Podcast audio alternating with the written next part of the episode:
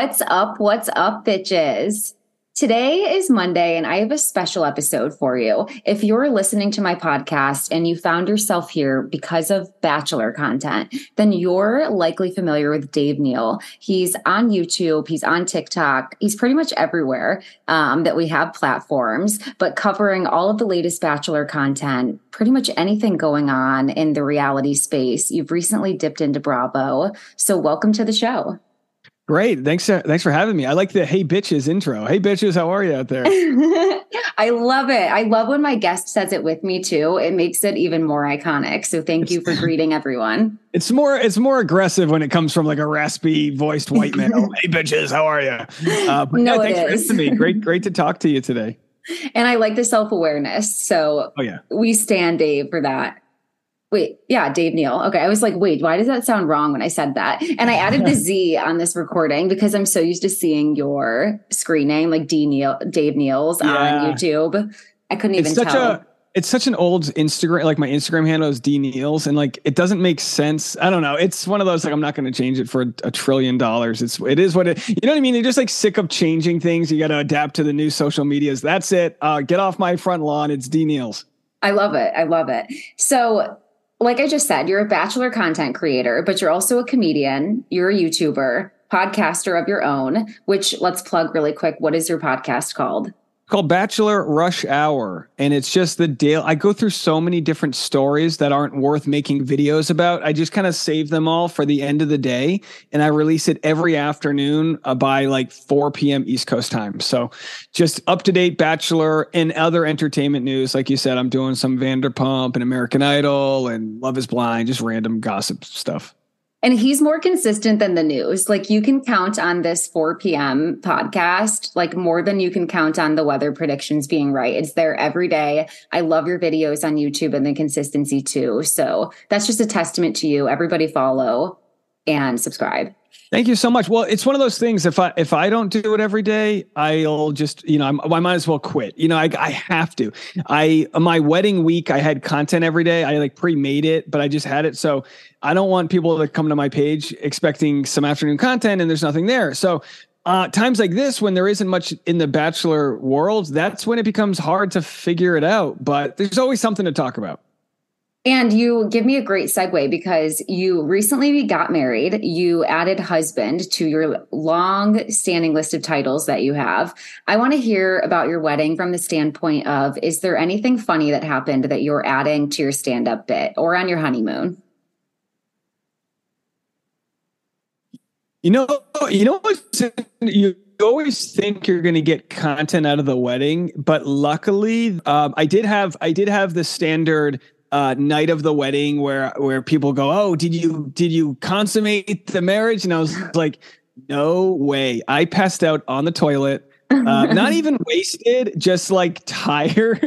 and I think anyone who's been through a wedding can know, like, are you kidding me? Who's having sex on their wedding night? Golly, exhausted, open bar, all that cheese. No, not happening. So um, we were we were fine to wait a day before that. Um, but the wedding was great. It was in Mexico with all of our friends and family, and um, like I said, we we had planned this like Viennese waltz for our opening dance because you know you know we work in entertainment. We we should be able to um, to razzle and dazzle our family and friends. But I, I was the one who had um, sort of dropped the ball on booking the dance choreographer. I kind of, um, I, I didn't do a good job of uh, getting that uh, scheduled, and we actually were kind of like kind of uh, given this uh, dance package with this guy who worked with Dancing with the Stars contestants, and so we did like a professional Viennese waltz. We only had about one week to learn it, but um, once we got to the dance floor, it was like open air palapa in Mexico, so it was actually kind of slippery because of the humidity, and it was one of those like LED glass dance floors. It was a lot smaller than we had expected, so we had to like relearn the dance in our wedding outfits. You know, she's got the beautiful custom wedding dress on, and we did it. I didn't drop her. We did the lifts. We got the applause. It was an easy easy crowd. Uh, but um, from there, it was like we can drink now that we've done the dance. You know. A hundred percent because pressure's on. Everybody's looking at you. And it's like you spent money to learn the dance. You guys have already declared that you know this dance enough to be willing to do it in front of everyone. So you guys want to deliver. I love oh, that yeah. you committed. It was like proper Bridgerton level moves. I mean, our dance instructor kept on giving us because we knew, like, all right, every single day we come at him. If we do what he says, he'll keep adding adding aspects to it. And and I think we were better than he expected. So you know, but but yeah, like I said, I mean, this wasn't your average rinky dink wedding. We had to, you know, we we we live in Hollywood. We had to show up with some knowledge of, uh, and it's tough for the male because I kind of have to lead, and she has to follow, which is like she's she's the better dancer. Uh, she's you know trained classically trained in all this. So I had to really step my game up and not mess up. That was just don't slip on her vi- her on her train. Don't make this look bad. I think we had pretty much without a hitch. We had a, a, a just a beautiful time. I love it. I'd love to see a video and quickly because you're also in comedy you've seen tons of movies i'm sure where there's like always someone at a wedding who speaks up when they're like anybody have any you know anybody have anything to say that they don't want this couple to get married? I cannot even think of the wording right now. And there's someone who's like, yes, Any, like. Yeah. yeah. Any objections? No, I don't think that was part of our ceremony. I don't think we even allowed objections. Not that there would have been any, but um, yeah, that's if if you're worried about any objections, you're you probably shouldn't be getting married. If you're like at no point were we wondering, hey, well, are they going to say yes? Or it was just you know formalities. Let's party. Yeah, no, but have you ever heard of that happening? Like, absolutely would not suspect that at your wedding, but have you ever even heard of this actually happening in the real world? No, I've only my buddy broke up broke off his wedding a week before. I just found that out and I thought that was insanity. Um, I'm like, what do you do with the cake? You've like the deposits. What do you do with all that? Um, I I never heard of a day of the wedding, but I can only imagine there's got to be a large portion of engaged couples that break off their whole relationship because of the wedding planning process. Like if you can get through that, you're pretty much good to go. Like that's the final challenge in in single life, I think. Absolutely. I'm, you know, I'm with my boyfriend for the last 5 years and we're not engaged yet or anything, but the idea of planning a wedding sounds so bad to me that I think that we're both almost on the same mindset where it's like small wedding, maybe six people and go somewhere. Like um destination wedding where you really only invite people who you know are going to show up, like not going to do the whole like everybody come because you know they're going to say no, just a party afterwards to celebrate. Yeah, and the, and then and then if you do it that way, where it's like a big party, people will just show up to punch the ticket and say they came, and then it's like, get out of here! No one wanted you, uh, Deborah. no one cares if you're going to just show up, you know. So we were like, no, come for the week, um, and uh, ours was one of those like if you you pay for like 50 people and it comes with the wedding planner and all of like it's all kind of like a, a group package at that point. So it was a, it was very hands off. We didn't have to choose DJs. It just all came with the venue, wow. and the venue really great. Uh, well, uh, it was called Blue Venado in um, in uh, Tulum. They have multiple locations. Just unbelievable the the amount of detail. They took care of everything. Churro carts and shots and open bars and custom drinks, and they just like made it so easy for us. We would have never been able to do it ourselves if we had to choose all the different vendors. Okay, so if you're listening, a little bit of technical difficulties, but getting back into it, let's talk about jury duty because this is a lighter topic than some of the things that we're talking about later. And you watched this show, which I was super excited about. First of all, what did you think of it? Uh, it's just it, it, was like it was like a it was like a warm soup. It was so heartwarming uh, to know that the whole the whole premise being that everyone's an actor improvising and there's one Truman show like guy who doesn't know it's this whole like planned set.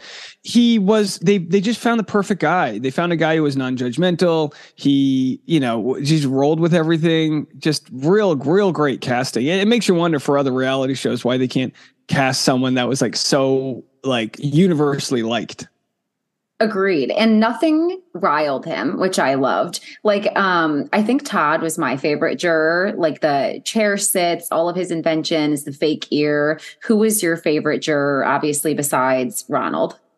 The I don't know that her name, but the like sort of over sexual uh female juror had a great character. It was very much like the sister in Schitt's Creek. She was very like very specific. You could just see that their the character choices they made were so great. But like like I said, yeah, the guy who with all the gadgets was amazing. Um, they all kind of just were so minimal in their character, but then were able to keep growing it and at that point, Ron just believed them, so they could really just do whatever they wanted at that point. So they all just knocked it out of the park. I actually know a few of the cast members. Um, Whitney Rice played the plaintiff. Um, she's a fantastic actress and comedian, and Kirk Fox was the tall juror, so he's a uh, Los Angeles comedian too.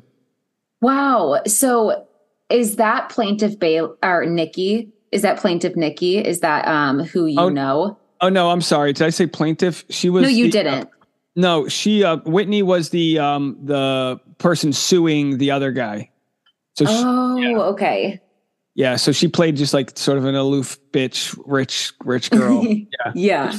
I mean, she didn't have much to say until the end, but everyone, I mean, the judge was great. Every everything about it just James Marsden was really fantastic, playing just this unlikable celebrity. I mean, it, it, we're watching it just like, how does he fall for it? But you got to remember, like, you know, they're editing it together in the moment. There's probably lots of downtime. And it just really goes to show how easily manipulated we are and how adaptable we are into a society. Like, he's like, all right, I'm in a jury for a week or two weeks or whatever it is. And they just develop this plan to like um to keep them at the hotel because James is a celebrity. I mean, none of it makes sense altogether, but it all worked out. Like it was all believable in the moment. And I have to say, like, I just kept thinking, like, Ronald reminds me of someone because I'm from Ohio. So he reminds me of someone from the Midwest, just like me, where you never really want to hurt anybody's feelings. So you see people do things that's just like outrageous and you're just like, hey, you just smile, wave, keep moving past it. And I could see myself falling for the entire thing. I would not know at all. I wouldn't want to tell anybody that they were weird. And I would just go along with eh, like the entire thing. I yeah, agreed. Although I wonder how much okay, put it this way. If there if all the cameras were hidden, which they weren't, so there was a documentary film set there, so that would have kept me polite. But if it was just a hidden camera show, I probably would have been talking mad shit. But just to, just for like for fun, you know, but like God knows they wouldn't be able to air half of it because I'd just be like messing around and bored. When I'm bored, I'm just you know stirring shit up and everything. He really um they really did a good job of making it not a prank on him, but you know, and again, not to give anything away, but the ending and how they reveal uh, how they shot it all was fantastic. My my hope was the show was such a success that I hope they filmed five or ten seasons of it. I don't think they did, but those are the types of shows you want to batch film them because once the secret's out, you know, what can you do? Absolutely. It's like um punked with Ashton Kutcher. You know, like there's only so many seasons where that can actually be realistic before they kind of expect that they could just potentially be being punked. Yeah, that's a great comparison because back back in the day, yeah, everybody thought they were getting punked. Every celebrity thought it was a situation because he was gum com, just coming from people's throats, and that was in the moment. That was such a unique thing to not just pr- punk random people, but get celebrities. And this is that same like office style character driven show shot really well and um, they couldn't have pulled it off without like a really strong cast and they had to be flexible uh, you know when when they show like well if ronald does this we have to do that. So they had to just be ready to go depending on what he did and he gave them more content than they thought they might get and the the the like the directors rooms cheering because they're they, it's going so well. I mean it could have just been a disaster from day one. Like they had no they had no idea what was going to happen they really did pick the perfect person. You nailed it. Now, would you be able to do this as the as like a comedian? Do you think that you would be able to stick to it? Oh yeah. This would be fun. Absolutely. Um totally I totally I mean I'm not saying I I don't think I don't know if I would be good at it. I used to do improv. I'm definitely a straight man. Like I don't I don't have crazy character uh, sort of energy. But um, for sure, if you're if you're like training on certain ticks that you do or certain obsessiveness, you know, just knowing when it's your moment to kind of mess with him would be so much fun. But also, like you got to know.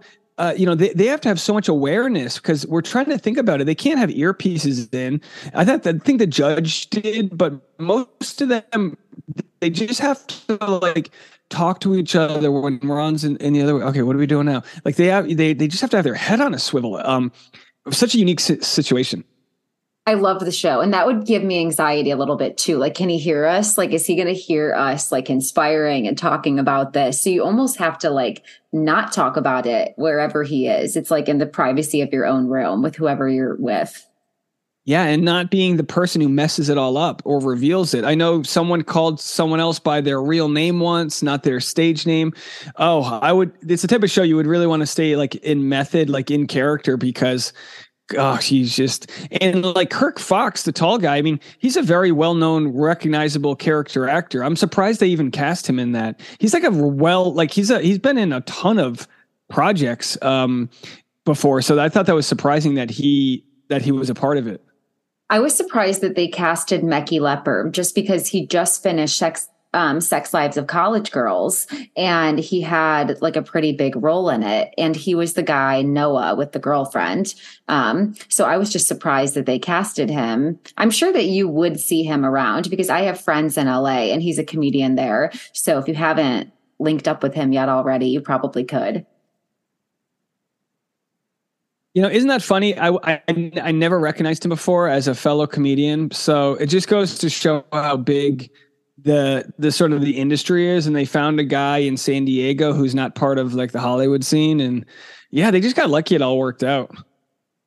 Moving on to Bachelor and anything Bachelor related, we only have Bachelor in Paradise to kind of watch right now from Canada. Are you going to dabble with trying to get that running and watch any of it with the like VPN thing that you can do? You know, last year they actually were sh- they ended up showing it to people without the VPN. I'm not going to go crazy to watch it. It doesn't it doesn't have a big market. It it was interesting. I think these shows are successful because so many people watch them that you can have that water cooler moment. But if not many people are watching a show, it you don't you know so, like if no one was watching jury duty you'd be you, who are you going to talk to about it you know? So i don't expect bachelor in paradise canada to drive those numbers and i'm going to wait and see what people say. I know my friend charlene she's hosting it. She's fantastic. Um, they've got connor brennan love him. Uh, a lot of uh, a lot of people i mean you know I think it has the ability to create just as much drama and entertainment. I just don't know if the audience isn't going to be there. It's probably not going to be worth my time. That makes sense. i am loving the fact that Chelsea Vaughn is on there because I loved her from Bachelor US. I like Tessa Tookes, so I'll just be watching from afar. But I think I'm kind of at the same point where there are so many shows to watch that people are talking about and buzzing on that I'm going to have to catch the spoilers from Bachelor Rabbit Hole or something. Yeah, if something crazy happens and if there's some like Vanderpump moment where it's like, "Oh my gosh, can you believe Joey did this?" I'll get into it. But um I, I, you know what I'm probably going to do? I'm pro- if I do watch it, I'll probably just recap it on my podcast and not the YouTube channel. I'm just not going to, like I did it last year, and you just realize, you know, you see the numbers and you realize, all right, this isn't that interesting to that many people. It, it's just not there. And then we always have to walk the line as being a content creator too. Like we don't want to just have like a clickbait story and we don't want to have cast members mad at us either. So like latching on to like a one second thing when the rest of the episode was like a drag and they were just fine, you know, that's not great either. So it's just better to tune in from afar. Yeah, and I've done I've done that where I've been super judgy, but I'm kind of in a stage now where I have a hard time judging pretty much anything I see on TV. I wait to see what people say in podcasts because it's just so far out of context. And I've gotten hard on people before, and it's like they don't have the ability to defend themselves because the contracts they're under, and you know, it's it's all it's all just a bunch of drunk sleep deprived people. Like they're all just, but the Canada version does seem like more fun. Like the stakes are lower. Um, so I do like that it's on a lake uh, and uh, just has like I don't know. It's it's got a different energy to it um, because it is just like the minor leagues. So there is something fun to it. Agreed. I almost feel like it's like because less people are watching, they can be themselves, you know, and like actually potentially more could happen. So I'll be interested to see if it ends up taking off. And if it does, obviously, we'll both end up covering it. What did you think of them for Bachelorette, which starts June 26th? What did you think about them changing the time slot to 9 to 11 p.m.? Um, I personally don't care at all. Um, I know it's that extra hour for people that have to get up early. I mean, I will, I usually do after show live streams, so that is an extra hour, but um, I'm on the West Coast. I watch the East Coast time anyway, so I try to get the earlier time stream. Um, it's probably going to give them a little bit more editing flexibility. Uh, I'm not too familiar with the FCC rules, but that eight o'clock hour is definitely a cleaner hour than the the, the 10 o'clock hour. So if they're going from nine to 11, they might be able to be a little bit more spicy. They might, they might not do that. Um, but uh, you know, I don't know if there's any strategic reason for them to push it back an hour. Um, it's kind of destination TV. So I think people will just go there, you know, they'll just follow along. It's not like an unreasonable time slot. It's just, you know, it's not unreasonable, but it does give me pause just wondering that we just got, and I'm saying this as just a white woman, so I I don't know, but I, we just got rid of Mike Fleiss, so it's like why not kick off charity season on a great note? Keep her at 8 p.m. Keep her keep everything the same. Um, it just makes me wonder who at ABC thought, hey, you know, like we just had this huge thing go down in the Bachelor Nation. So as we have the opportunity to do well with this black woman who is our bachelorette, let's push her to 9 p.m. It's like whoever was in that room, that was a huge disservice, in my opinion, to all of the change that they're trying to make. Yeah, I mean it's it's interesting. Uh, you you could lose some of those 8 p.m. followers, but maybe gain a later. Uh, you know, it's just we'll have to see what happens. Great. I did say when um, the Bachelorette Instagram had posted this photo of Charity, I think in the Bahamas, and it looked like the type of photo you take with an iPhone, and it was like their first featured photo of the season, and I was like, oh no, this is not good.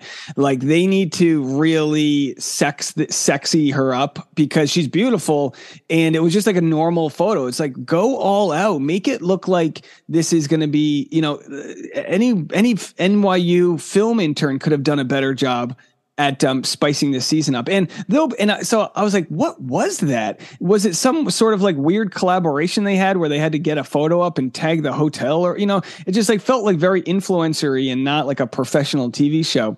But I will say this, um, whenever every year people go, "Oh, the show is going to get canceled." It's like we are in a full-blown writer's strike these reality shows are worth gold right now. The fact that ABC is going to have original content that it can put on the nine to eleven o'clock time slot when and it and for charity season it won't really affect it, but for the fall seasons for Bachelor in Paradise, if Bachelor in Paradise was a show that actually had writing, it would be paused. Like that's not going to happen, canceled. So because of the writer strike, these reality shows are worth so much more to the advertisers and to um, to the networks as like solid two hours a week of content that they can rely on. They don't need younger Sheldon or some other, you know, stupid two and a half men. They, it's just like such a given for them to have this show. I don't see it going away for a very long time.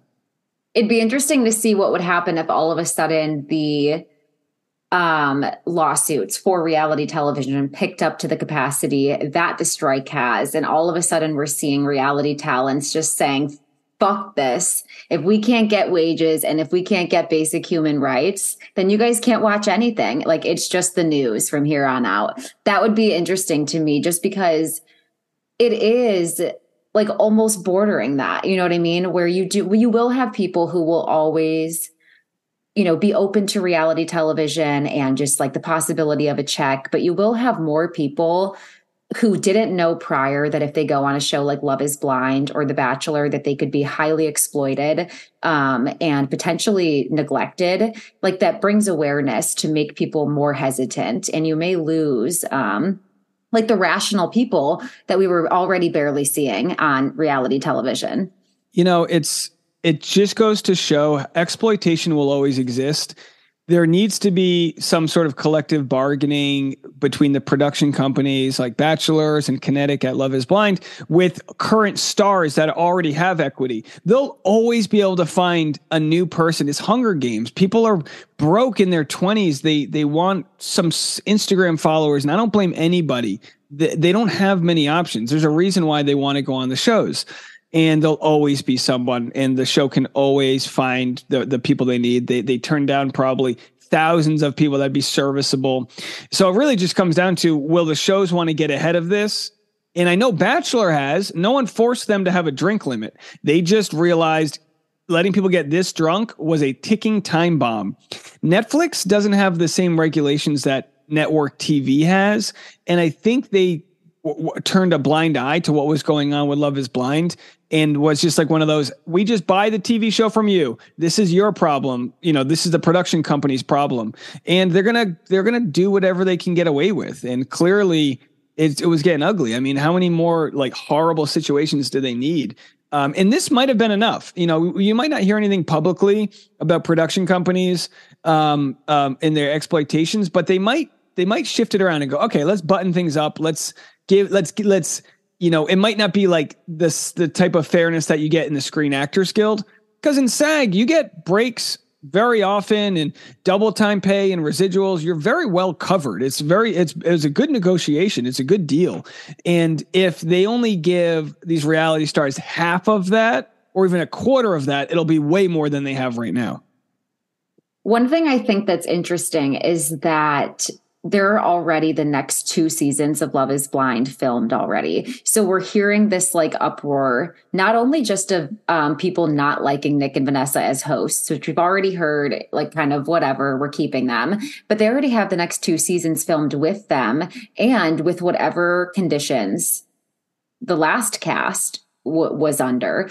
Um, so it'll be interesting to see if more and more like reality talents from these shows are coming forward with the same claims or if they have to like not put those filmed series on TV if they're going to have to redo them essentially because they are um you know like going to look bad like I'm I'm not sure what will happen there yeah, I don't think they're going to not put anything on air. But what's been interesting with Bachelor is you are getting way more um, alumni discussing why they disapprove of the show and the show hasn't they've they've sent a lot of cease and desist to people but other than Blake Horstman they haven't um, sued anybody else as far as I know.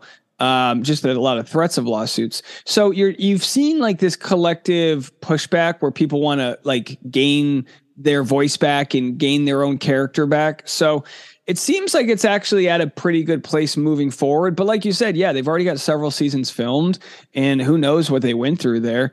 It just blows my mind that people don't understand that while they're not being held at gunpoint, they are uh, like on a set. And this this is um the same thing happened during the Me Too era. Um, you know, I've worked on a ton of films. I've stood in on on like rape scenes and crazy things like that, and the conditions on the set in the past would have a lot of men on set in these aggressive situations and as like an actor or an actress you don't just have the agency to say no to something uh, because you you you won't get cast again. Your agent will get a phone call oh so and so is being difficult.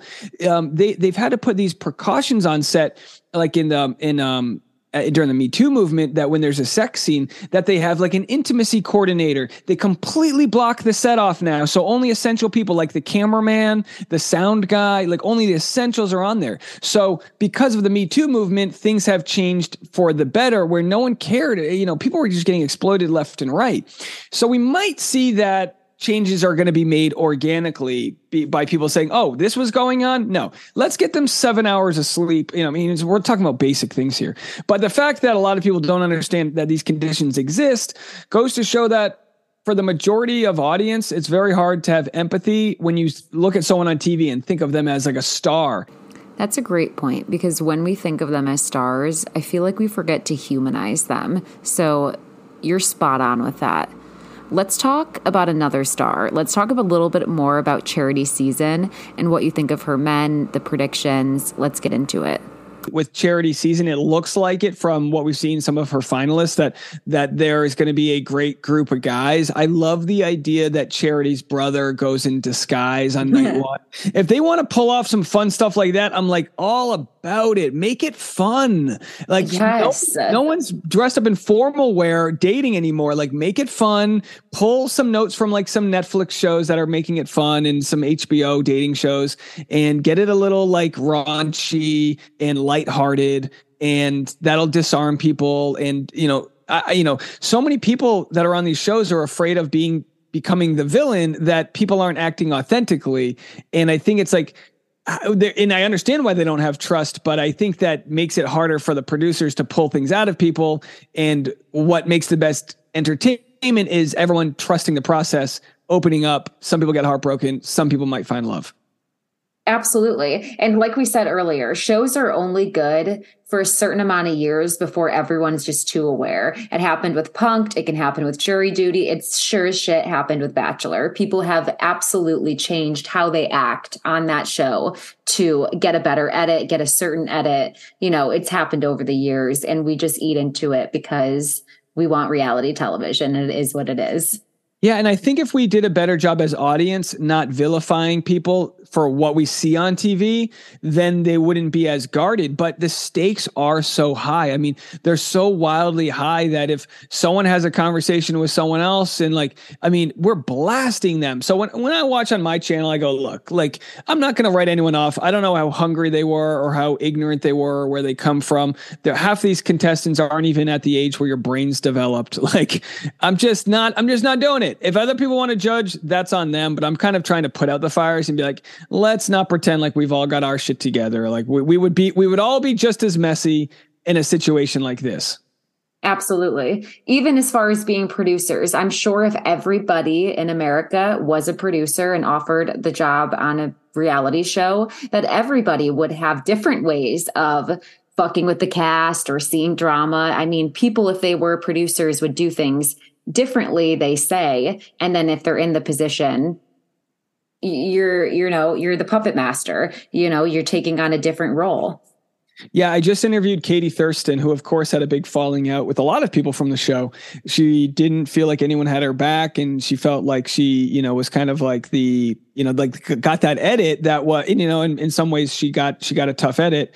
She um, did and she's a normal person like everyone is. If any if anyone looks at some of these former leads like that one's better than the others. Like they're just hiding something from you. They're better at being a pageant girl or guy and they're they're you know whatever. But katie's not good at being a pageant girl. She'll tell you how she feels and that's upsetting to some people.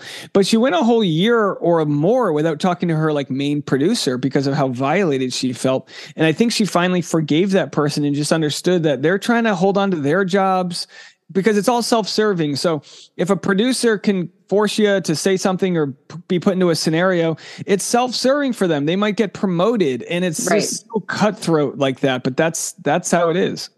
Absolutely. If your job is to keep the season going, like if you're Vanderpump Rules and you hear somebody whisper, Ariana, hey, like Tom fucked Raquel. Your job is to get those cameras in there. You think you're not going to ask the whole cast and pick it apart? Like your job is to exploit the shit out of that and apologize later and offer therapy and counseling and support. That that's your job. Yeah, um, I mean, you know, these producers they've they've kind of sold people on the idea you'll you'll get a bunch of Instagram followers, you'll make money after. And I think what people are realizing is that Instagram bubble is kind of over. Like, yeah, you'll still get some, but I don't think it's as easy monetizable as people think. So they might have a hard time finding eligible people that are like all stars and they might just be getting more desperate people and maybe that makes for better TV. I don't know. I think it does. I love that kind of. Um, really quickly, touching on Nick Viall, I'm asking you for an update because I haven't been keeping up with him. Did he double down and offer any sort of different stance on where he stood on the UCAN Foundation, or has he just maintained his last thoughts of thinking that they're entitled motherfuckers, to quote him? Um, and it's, you know, stupid essentially. That, so that was his. So he had the chance to double down or apologize or whatever.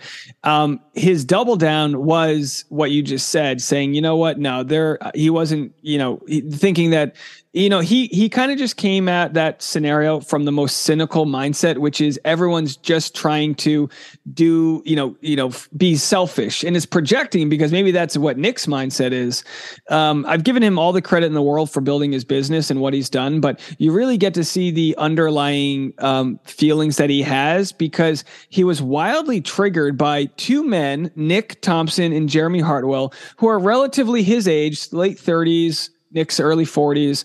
And there was some sort of threat that he was feeling there. And he really pissed off a lot of people to the point where like like Danielle and Nick Thompson, who were married from season two of Love is Blind, actually posted a photo together. So like like does their hatred that. for Nick bring them back together?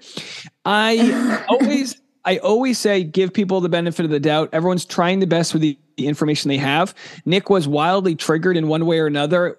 Kind of in one of those. I, I saw some funny analogies that were like, "Oh, I got slapped as a kid, so it's okay that you get slapped as a kid. I was tortured and had um uh, a lot of mental health issues from my time on the show, so you need to." What Nick doesn't realize is he was on the show during its golden age. He was one of the biggest contestants, and not because he was necessarily super lucky. He was DMing Kaitlyn Bristowe and got onto her season. I mean, he's probably, and I think he would admit this, the one of the most um contrived or at least um what's the word i'm looking for uh pr- like like he he he architect there, there was an architect there to him being on the show as much as he was and yes. it turns out that it was during the biggest time period. Like, great for Hannah Brown. She she got massive followers. She doesn't need to be a part of Bachelor Nation anymore. She's so big. But for everyone like that, there's someone like that just gets a couple hundred thousand followers out of it and doesn't really know what to do with their life moving forward.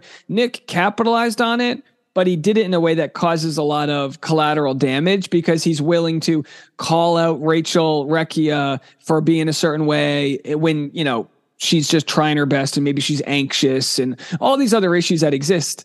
He forgets that I think he forgets or is so far away from his season on the show. And also, he was several years before the pandemic.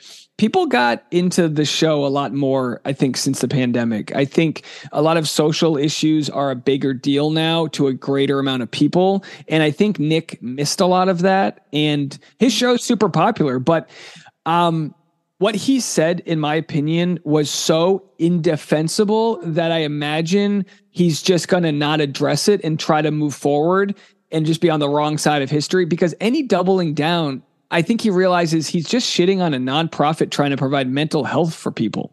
Like there is just no case there. I agree. I don't think he's going to address it again. I think that that's a misstep just because I think that the people who were listening, not even because they liked his show, but because sometimes he has great guests on who you just want to hear what they have to say, like Micah or Marshall, or when he had Raven on, fresh out of Love is Blind. But um yeah he just seemed so out of tune with that that i almost just can't really respect him in the reality space because his lens was supposed to be someone who understood and empathized with them as a former reality star. I'm looking at things uncensored. And sometimes I say, wow, this girl's acting like a bitch. And then I take it back 10 minutes later, but I'm not acting like I have an unbiased opinion or like I'm always politically correct. Yeah. And for Nick to assume that he knows what's happening on Love is Blind, a complete it'd be like if I worked at Home Depot and then at Lowe's, they're like, yeah, the work conditions are bad. No, no, no, no. We put the vest on, we we close the aisle, we run the paint. Like he has no idea. And if these people are saying, "Hey, yeah, we were deprived of this," like, look, I mean, I had Danielle on my. I'm sorry, yeah, Danielle. I had Danielle on my channel last week on Friday. If anyone wants to listen to that, and she says, "Yeah, we filmed till 1 a.m. and we got to get our hair and makeup off. Take, I mean, imagine your your your nighttime routine. Maybe you're in, maybe that you get to sleep by two thirty. They got to drive half an hour to the hotel. They're not living there. They're on a TV set, and then they have to be back on set at seven. Which means, what time do you get up if you have to be back at seven? Four thirty, five. I mean, for you know, uh, eat your breakfast beforehand. They're getting three hours a night, and the body just does not know how to cope with that lack of sleep by day two or day three, let alone two weeks into that. Um, so th- this whole idea of like, you know, arguing, well, were they given enough water or not? If that's the conversation, chances are the answer was they're not getting enough of those basic needs. Profession, you want those standards to be there. And he says, well, it's not a profession. And my response is, well, you're you're paying taxes because they're paying you to be there. It's a profession. It's it might be freelance, but you still are entitled to some protections there. And and it's and it will be an issue moving forward that people discuss. It is a workers issue, just like the Writers Guild is out there. Like you know, we need to be on the side of the workers. They're the ones getting exploited. The contestants are the workers. Not to mention, if you're going to put your business, your reputation, livelihood on the line for a show, and if you are agreeing to have someone mess with your conditions and keep you up late and give you extra alcohol, then the least they can do is provide counseling. But the fact that you could have suicidal ideations and them not be taken seriously, that's the truly sadistic and cynical part for me. Absolutely. And and it's no surprise that the only person to negotiate footage to defend themselves is Zack Goytowski, who is a lawyer. So he was accused of being a plagiarist because they edited out the part where he said, I'm rewriting the lyrics to a song or whatever.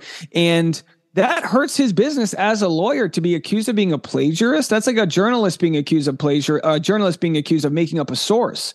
That's it. Your credibility is done. So it like you shouldn't have to be a lawyer to be able to understand your protections but i see it too often. When you work in film like in the screen actors guild there's always a number of sag employees and non-union and what you hear about the non-union being doe-eyed new to la they're just happy to be on set they are just ripe to be exploited. That's every cast member. They're just asking to be exploited. And we need to not look at them as the bad guy. We need to say, oh, honey, it's your first rodeo. We need a sort of, oh, no, no, no. We get breaks at the four hour mark. So when Nick Thompson discussed the working conditions, he said the only time he had a break on Love is Blind is when the first the first union group of people that were there finished for the day. They take an hour break and then they bring in the next group. So if they're working so many hours that they need to bring in double the crew. I think they're overworking these humans that are also being exploited on camera. The crew's not being exploited. They're just they've just got negotiated conditions because they're in unions. It's and they're still working 10 hour days, 12 hour days, but they're being paid double time and they're being covered. If their meals aren't prepared on time, they're getting bonus for that. I mean, they're just taken care of in the most basic way. I don't think it's too much to ask for. Nick's on the wrong side of it. He knows that, and that's why he's not going to discuss it again. I would be shocked if he brings it up again. Andy called Shayne crazy. I just remembered. Like he's been on his podcast like several times. And when I think of Shayne Jansen from a prior season with severe ADHD, and at least that's all he's talked about severe ADHD, putting him in like where he's alienated and just by himself in isolation for an excess of like eight hours plus, or putting him in high stress situations will have him look exactly like he did on camera to the point where his credibility now is people genuinely think that he's still on drugs. It makes me sad. Like he he will be manic in mid episode with his hair a mess. Like clearly mental health is through the shitter and people still think cocaine because of his edit on Love Island not I almost said Love Island on Love is Blind.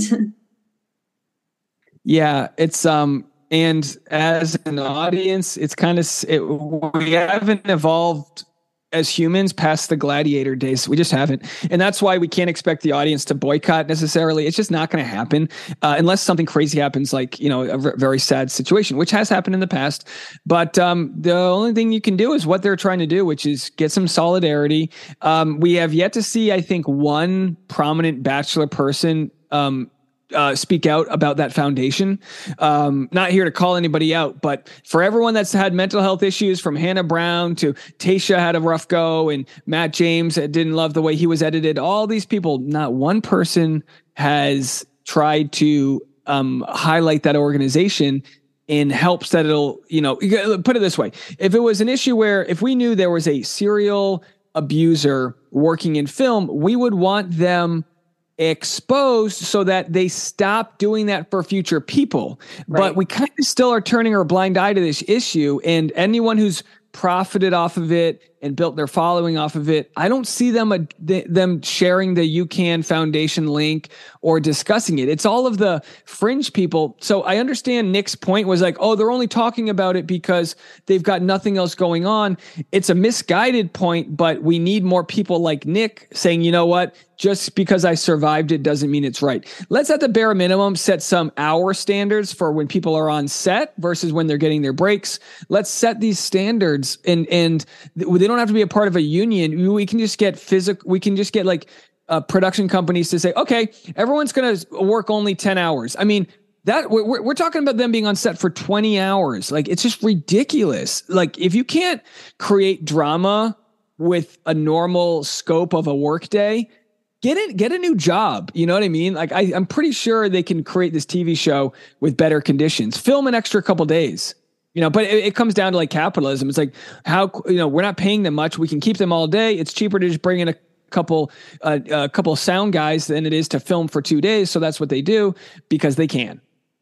And it also just, um, we'll end with this. It also kind of makes you question the validity of Netflix reality television because we've already seen Christine Quinn from Selling Sunset come forward, talk about the show afterwards. She said, Hey, we weren't allowed to leave lunch, which by the way lasted six hours. It wasn't a 15 minute conversation, which it looked like. We weren't allowed to leave until each of us said this particular line. And if we weren't willing to say it, we just had to keep arguing until lunch was over. She was like, so eventually somebody says it because they just want to leave. Um, so when you throw in the fact that there are certain things they want you to hit, and when you throw in the fact that people are literally being neglected and put into these situations where their fight or flight is activated it's not really reality television as much as it is as, as an experiment um, and seeing how they will do it's almost like survivor except you're not really telling them that they're on that show yeah and in the end, like Vanderpump, they're going to act debaucherous because they get rewarded for it. And it, Christine, you know, she spoke up, and guess what? She's not on the season. You know, whether it's her choice or not, she, you know, that tells that that tells future cast members get in line or you're not going to be on the next season and you know it's it's everyone for themselves and in those conditions it, and it's again, I see the comments from people. A lot of people get this, but a lot of people don't. A lot of people still don't get it because they might be in a career that doesn't pay well, and maybe because they're in a situation that's no good, they may think other people should suffer. I don't know. I don't understand. I just think we need to treat it all like a work condition, and whether or not someone's verified on Instagram doesn't mean we have the right to um, treat them any differently. We're all humans here. Absolutely. I couldn't say it better myself. Really quickly, I know that I, you said that you have upcoming shows. So I'm on East Coast. If you want to plug your stand up shows and like where people can see you, yeah, I'll have love a, to hear. I'll have a week of shows in New York. I think uh, starting June, um, June sixth. So if people just follow me on Instagram, I'll have all those dates. Um, Instagram D Neals, and um, I uh, also talk about my shows on Bachelor Rush Hour podcast. Um, I have a show this Thursday in Burbank, but like everything else, sometimes they're super last minute. So just follow me on Instagram. If it's a show worth promoting, I post it on there. And I've got my Driving with Dave series, which is my interviews in my car with cast members. The one with Katie Thurston comes out on Friday. And um, yeah, I'll just be, you know, hustling. Oh my God, I love it. So it's like comedians in cars getting coffee. Like it's like your take on Jerry Seinfeld's show, which I loved his show, by the way. So I can't wait to watch that on your channel. Yeah, it's um I got a three camera setup in the car. I I've done reality Steve and Susie Evans, and I find it's a very easy conversation because we're just driving around having coffees or sodas. And um, yeah, it's it's just a result of not having a good studio space. I'm like, all right, we'll just drive around the car. But I think it's actually a better. I think some of these podcasters are so bad, like the alumni are so bad because they've been gifted these platforms that those like us that are sort of independent have to kind of fight a little bit harder for it. But I think it creates better content. Absolutely. And I think that's a great niche you found for yourself. Like you said, if you don't have a studio space, well, we'll just go for a drive. And I think it's fun too that you get the opportunity to see like what these celebrities order. You know what I mean? Like what is their drink or what are they getting from the drive through? Because it's what we really want to know, but they aren't going to show us on their Instagrams. Yeah. Spoiler for Katie Thurston, we got Diet Cokes at a 7 Eleven. I was like, you're a 7 Eleven person. I should have got some like some of that 7 Eleven meat, get some hot dogs or something. um, but uh, for Susie, she did like an she did like an oat, it's iced espresso. Um, and she Fancy. was lovely. So that conversation's out there. Uh, but yeah, I think it'll be a ton of fun. And I think just trying to bring a little bit more fun back to it. So many of these podcasts are like, give me the tr- the tea and all of this. And it's like, well, they're humans outside the show. And I think they, I think they're like, uh, with Katie Thurston, she grew up in a basement apartment with her dad and her sister in a one bedroom. Like that's way more fascinating to see her rise to reality fame from that. And I've never heard that story before, and I'm like well connected in that world. So I just think um, there's a there's a story not being told, and I think that that's what that series is going to be. Just kind of being a little bit more like a little more humanity to it all. I love getting personal. That's my podcast too. Like sometimes I want the tea, but I don't want to exploit people. There's so much of that. I'm not TMZ, no shade, but I'm not reality Steve that gets like the first like bit of info. So yeah, I just want to know, like you said, what, what do you get from 7 Eleven? I love that. Everybody, check out Dave. Thank you for your time today. I had so much fun recording with you. Yeah, thanks so much for having me. I really appreciate it.